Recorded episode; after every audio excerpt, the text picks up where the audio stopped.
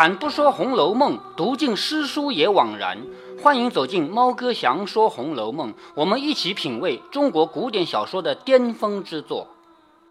贾宝玉要和秦钟一起去念书呢，这天早上事儿够多的啊。首先是袭人怎么舍不得他，这一句交代，那句交代，交代完了以后呢，去辞贾母以及他的妈妈，这两个都是简写的，没有写他们说什么话。然后呢，辞贾政呢，就详写了一下。贾政这个人是一个很严肃的老爸的形象，骂他说：“你读什么书啊？你还是去玩的要紧，仔细占脏了我的地，靠脏了我的门。”然后又骂他身边的人。然后呢，他出来以后又回去辞林黛玉。然后林黛玉说：“你怎么不辞你宝姐姐呢？”宝玉笑而不答，就跟秦钟上学去了。好，接着就介绍这个学校了啊。原来这贾家之义学，所谓义学就是不用交钱的学校。但是前面我们也看出来啊，秦钟为了上学，他老爸也凑了二十斤的银子来拜师，对不对？说是义学，其实呢礼物也少不了。原来这贾家之义学离此地也不远，不过一里地之遥，就只要走一里路就行了。原系始祖所立，就是最早呢是他们的祖宗立下来的。恐族中弟子有贫穷不能请师者，皆入此中事业。就是说，当初设这个学校呢，就他们自己族里面自己贾家啊，姓贾的人有的是亲的，比如说亲儿子、亲孙子，还有的呢是旁支，比如说是。兄弟家的小孩儿，对不对？这是旁支吧？就是反正都是他们贾家的。就是当初有这个学校呢，就是防止他们族里有人读不起书，就可以到这里来读。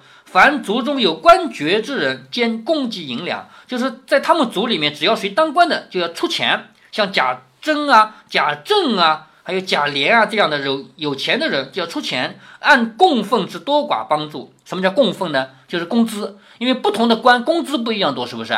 大官工资多，那你对这个学校你也要多捐点钱，所以他们捐的钱数量是根据官位来的，为学中之费，就是这个学费就这么来。特供举年高有德之人为署长，署长就是掌管这个学校的，就是年纪要大要有德行，要这样的人来掌管，专为教训子弟。如今。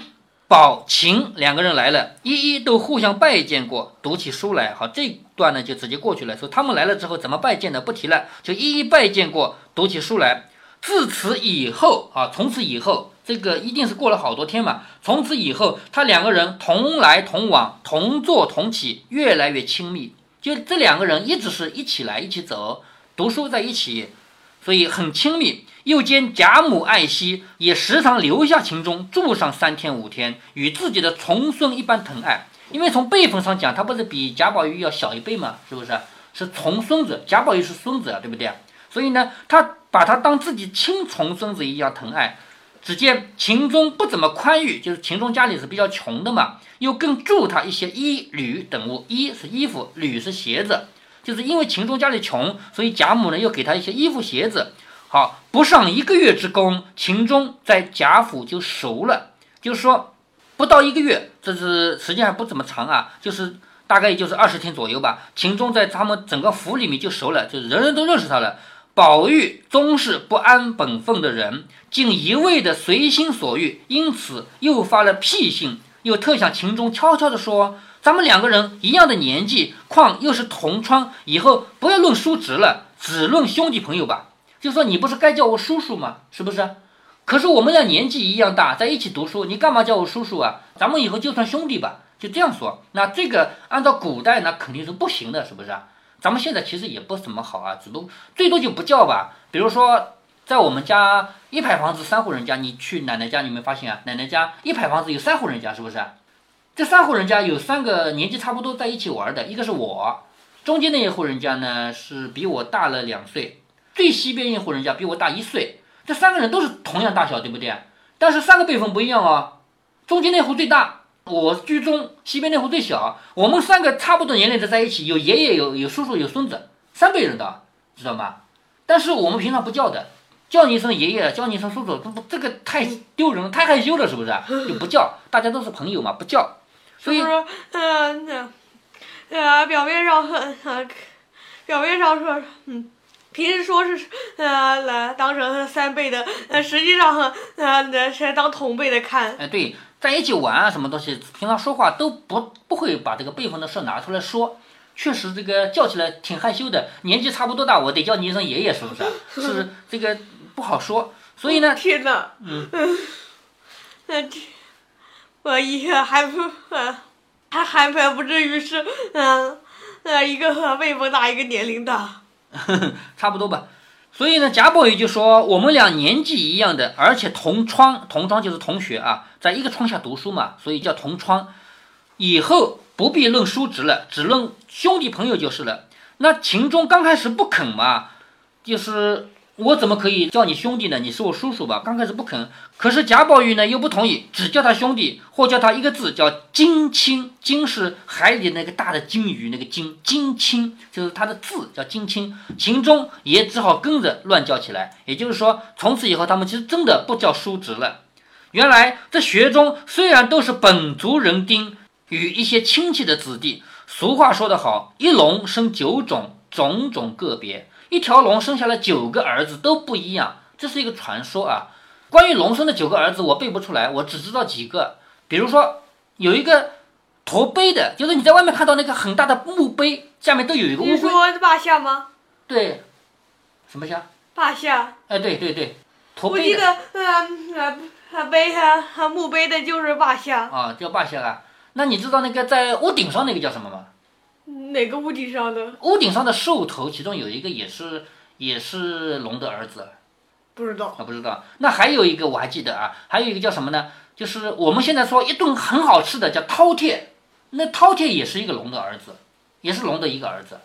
饕餮这两个字不容易写啊，就是下面是食物的食，上面是一个号一个整，饕餮。下次写给你看啊，就是龙生的九个儿子都不一样，其中有一个在驼背，其中有一个在屋顶上。其中有一个专管吃的，还有管什么管什么的不一样啊，这是传说啊。那在这里呢，作者就提了，龙生的九个儿子还都不一样呢，何况人生的小孩，对不对？都不一样吧。所以未免人多了就有龙蛇混杂，就是龙和蛇混在一起，你也分不出来了，是吧？都是长长的嘛，是不是？有下流人物在内。龙是龙蛇和混在一起还分不出来。这种蒙不来也太蒙了吧！不是，作者在这里写就是想要写什么呢？在这个读书的人，你表面上看，要么是贾家的人，要么是贾家的亲戚。像秦钟不就是贾家的亲戚吗？宝玉不就是贾家的人吗？对不对？表面上看都是自己人，但是实际上这里面有好人有坏人，叫龙蛇混杂，有下流人。就是指坏的，龙就是指好的吧？对。好，自从宝琴两个人来了，就自从宝玉和秦钟这两个人来了。都生得像花朵一样的模样，就这两个人长得好看嘛，是不是啊？又见秦钟腼腆温柔，未语面先红，就是秦钟这个人啊，很腼腆，还没说话，脸先红了，怯怯羞羞，有女儿之风，就是看起来像女孩儿。宝玉呢，又天生成惯能做小伏低。什么叫做小伏低呢？就是自己呀，不像一个很厉害的人那样忽悠忽悠，他就是能愿意去听人家的话，愿意跟人家。去商量啊，愿意愿意照人家的去做，叫做小伏低。他愿意陪声下气，性情体贴，话语缠绵，就说话说的也很好听。因此两个人更加亲厚，也怨不得那些同窗人起了疑，背地里你一言我一语，说什么呢？说他们俩搞同性恋，因为两个人实在是太好了嘛，两个人天天一起来一起去嘛，是不是？怨不得那些人同窗的人起疑，背地里你言我语，就开始胡说八道了。原来薛蟠还记得这个人吗？记得。好，这这个人呢，自来了王夫人处住以后，他也知道这样一个学校。其实薛蟠是不喜欢读书的，从来就不喜欢读书，但是他也来。为什么他来呢？这，嗯，那薛家跟贾家有什么关系啊？薛家不是亲戚吗？什么亲戚？呃，没有这，嗯，薛家人叫我贾家。嗯，这个也没关系啊，就是王家姐妹两个，一个嫁到贾家，一个嫁到薛家，他们也是亲戚呀。就是这样搞亲戚的。对呀，也是。但是这样亲戚比较远。哎，对，略微远一点没关系，能搭得上就算。这。所以薛蟠这个人，自从来到了王夫人的住处以后呢，就知道他也知道这儿有一个学校，他是不喜欢学校的，他不喜欢读书的，但是他喜欢什么？他喜欢搞同性恋，所以他也来了，知道吗？这里有一个龙阳之心，我前面就跟你提到过啊，在先秦时候，在春秋战国时候就有一个叫龙阳的，他是同性恋，所以后来就管同性恋叫龙阳，知道吧？所以呢，薛蟠之所以到这个学校里来，不是为了来念书，他没那么好啊，他不读书的。但是呢，他知道这里有几个小男孩长得是挺可爱的嘛，他来搞同性恋，所以他也来了。因此，他也假装来上学，不过是三天打鱼两天晒网，白送些束修礼物与贾代儒。什么叫束修呢？这是一个典故，就是当年孔子，孔子不就是个教书先生嘛，对不对？孔子收徒弟交的学费是什么？你知道吗？什么？就是腊肉。咱们家那个肉，你加上点盐晒晒干，不就是好吃了吗？对不对？是烧饭的时候切两片蒸一蒸，很香的嘛，就是肉嘛，是不是啊？这个肉几条几条就可以当学费交的，这个叫束修，知道吗？因为肉是一条一条可以捆起来的。见过那种腊肉吗？见过。哎，见过。束修就是腊肉啊。当年孔子收徒弟、收学生也是收这个东西的，这个学费。所以这里说薛蟠这个人，他是白送一些腊肉和礼物给贾代儒。其实他不是真的来读书，但是你既然要假装来读书，你也得送东西，是不是？就白送的。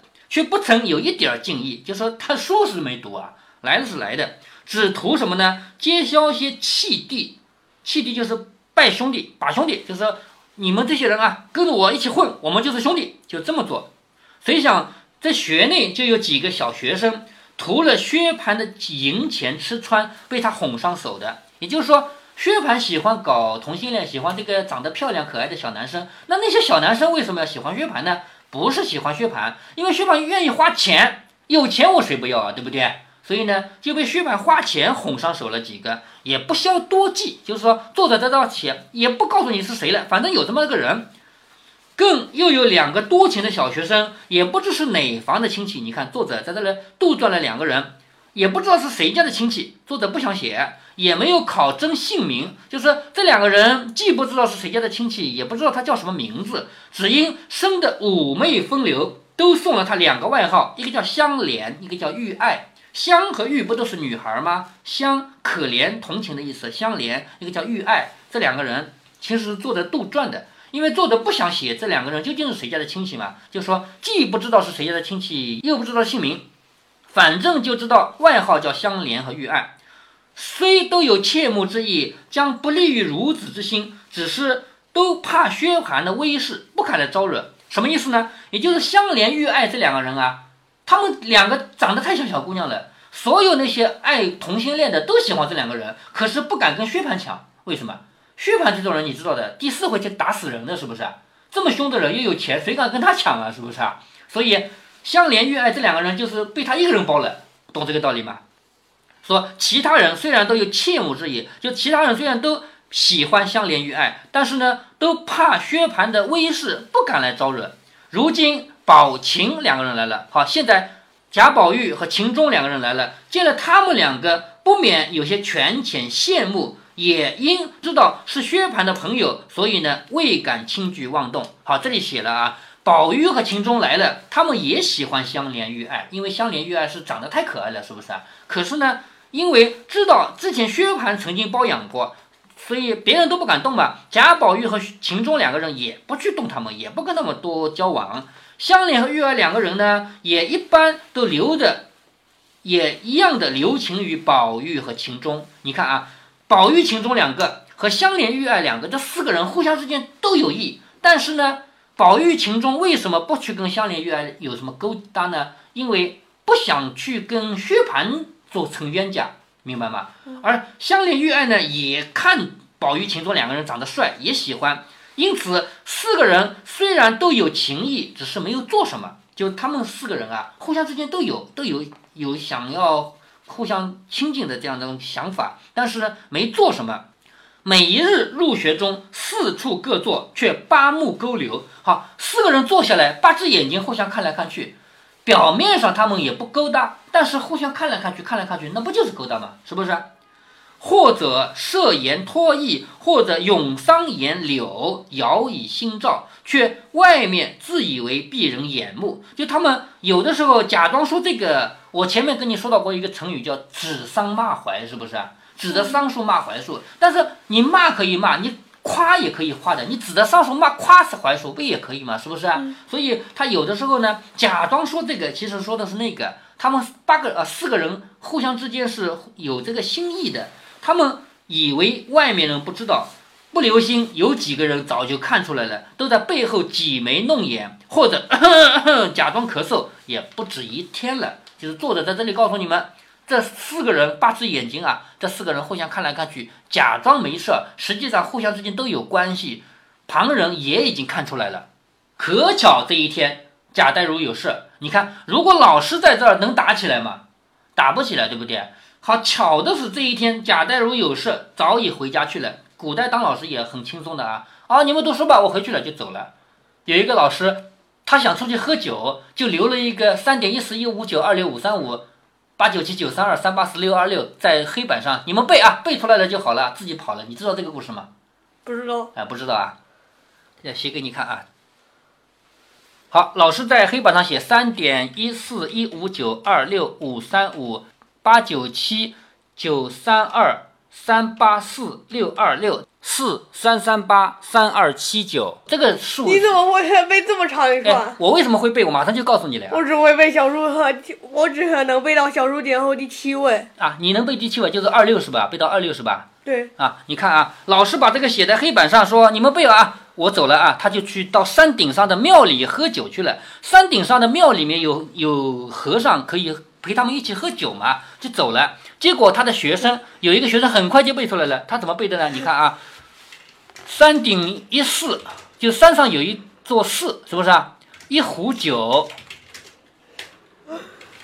二六就是耳乐，耳就是你，乐就是开心，你开心，苦杀我，五三五看到了没有？苦杀我是吧？八九七就是八把酒吃，酒杀耳就酒杀你，杀不死，乐而乐。死，死就是老师你喝酒喝死了啊！死，散散吧啊，散散吧，三三八就是散散吧，就是喝死了嘛。拿个扇子你扇扇啊，扇耳吃酒啊，就是扇扇继续喝酒，扇耳吃酒，三二七九，看到了吧？这个老师布置完作业给人背，自己就走掉了。结果他一走，学生就背出来了：三鼎一四，一壶酒，而乐苦杀我，把酒吃，酒杀尔，酒酒杀你，杀不死乐而乐，死三三把，三二七九，就背出来了吧？当然，这个故事是编出来的啊。但是有一个是真的，就是古代的老师真的很轻松。我今天不想教书，就是不教书了，布置个作业就可以走。咱们现在老师能不能这样？不能，不能啊。好，这一天。贾代儒有事，早已回家去了，只留下一句七言的对联，叫学生对。你看，留一个上联，你们对吧？然后就走掉了。他也留了个作业，是不是？明日再来上书，将学中的事情命谁呢？贾瑞啊。那为什么呃，故事中和老师做的事和呃这句话里的呃是还一样？这个是后人编的，这个这个三顶一四，这个都是后人编的，为了凑嘛。为了凑这个数才凑出来的嘛，懂吧？这个不是真的事儿啊。好，他留了一个七言对联，让学生对，明天再来上书，将学中的事交给了谁呢？交给了贾瑞。贾瑞这个人后面要隆重出场的，也是一个一个比较重要的人啊。交给贾瑞在管理。妙在薛蟠如今不大来学中应卯了。什么叫应卯？知道吗？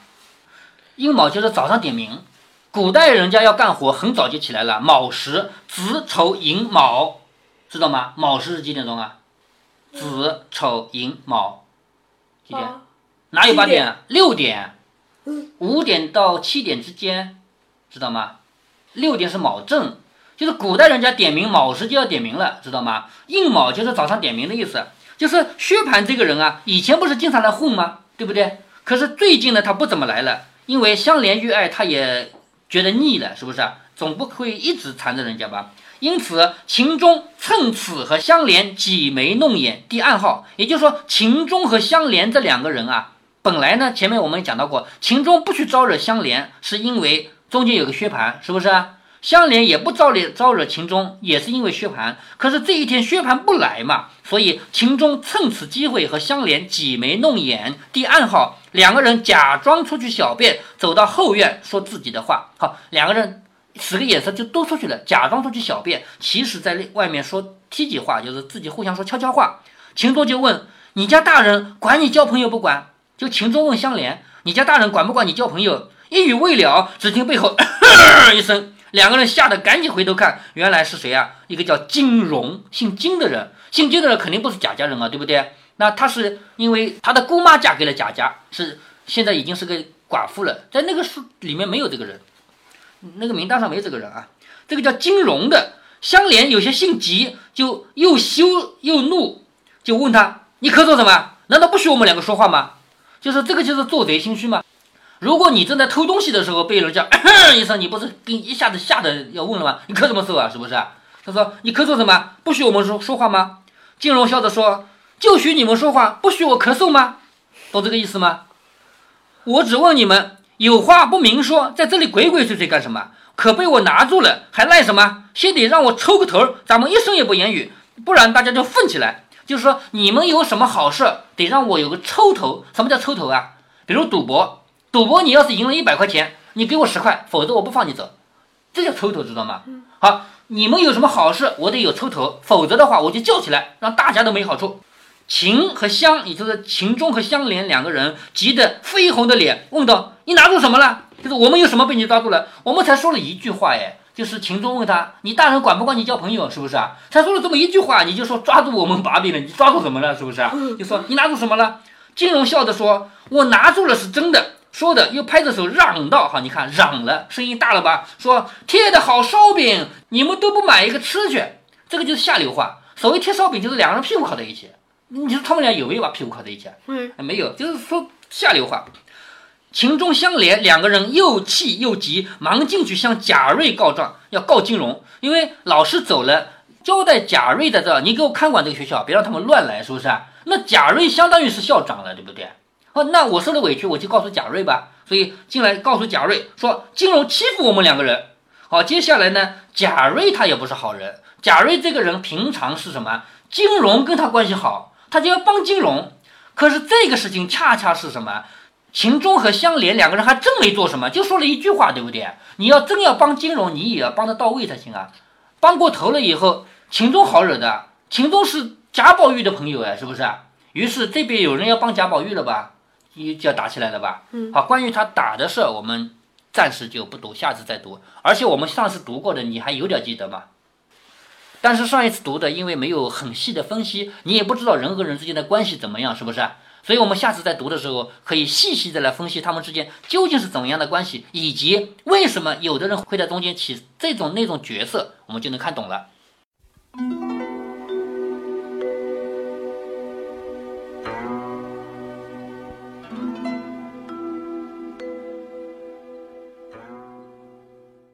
在这一集中，猫哥给大家讲了一个拍的故事，就是三鼎一寺一壶酒，尔乐苦杀我。这种故事很好啊，可以让人迅速的记住一组毫无意义的数字，而且还不容易忘记。猫哥我大概是小学二三年级看到的，从那时候起，关于派的前三十位就已经背出来了，这么多年忘不了。记住有什么用呢？什么用也没有。因为我们日常计算中只要用三点一四就行了，多记几位只不过是吹牛聊天的时候多一个谈资。在我们身边一直有一个误区，认为记忆力好的小孩就是天才，于是被拍的前一千位呀，背百家姓啊，背唐诗宋词啊，你方背罢我登场。我记得有一个背百家姓的小孩上过央视春晚。那是一个很坏的引导，引导把记忆力当智商的误区。回到《红楼梦》里来，这一段很明显告诉我们，连贾宝玉在内的这么多男孩都有同性恋的行为。有很多读者不能接受，他觉得《红楼梦》应该是纯洁的，至少宝玉是纯洁的。其实不是。对于宝玉的这一倾向，不止我一个人说，鲁迅啊、金庸啊都说过。其实，在历史上，这种问题比现在要严重。据考证，在清朝，同性或者双性恋都很普遍。一大原因是估计啊，那个时候女性都被禁锢了，男女没有办法见到面，使得异性恋没有发芽的可能。而我们现代人与人之间没有任何隔阂，情况自然就不同了。还有一派观点认为，这种现象是小孩在特定的年龄阶段对性别没有形成固定的思维。这种解释可能也是通的。那个年代既没有异性接触的机会，还没有合适的性别教育，不像现在小学阶段就开始把男生女生分开进行生理和心理教育了。最后给大家加点料啊，宝玉和秦钟本来是一对叔侄，结果宝玉硬是搞成了兄弟关系。书中说贾宝玉惯能坐小伏低，陪生下气，这个小和低。您好好理解啊，人性深处的真理是不分时代的。早在明代就有人写宋代的故事，其中写到五个字：潘驴邓小闲。第四个字是小，第五个字是闲，一直到现在还是这样啊。就说到这里，懂者自懂哈。如果您觉得猫哥的读书分享有益有趣，欢迎您点击订阅，这样您将在第一时间收到猫哥的更新提醒。如果您有什么要对猫哥说的，不管是赞还是批评，不管是提建议还是唠唠嗑，欢迎您在节目下方留言。您也可以加猫哥的公众号，四个字“猫哥在线”。您还可以加入猫哥的听友群中，微信群呢，用语音节目没有办法说清，还是 QQ 群方便，群号为八四九九六六八九九。不管加入 QQ 群，还是微信群，还是在节目下留言，还是在公众号留言，您都可以围绕着书中的智慧和读书的乐趣畅所欲言。好，再见。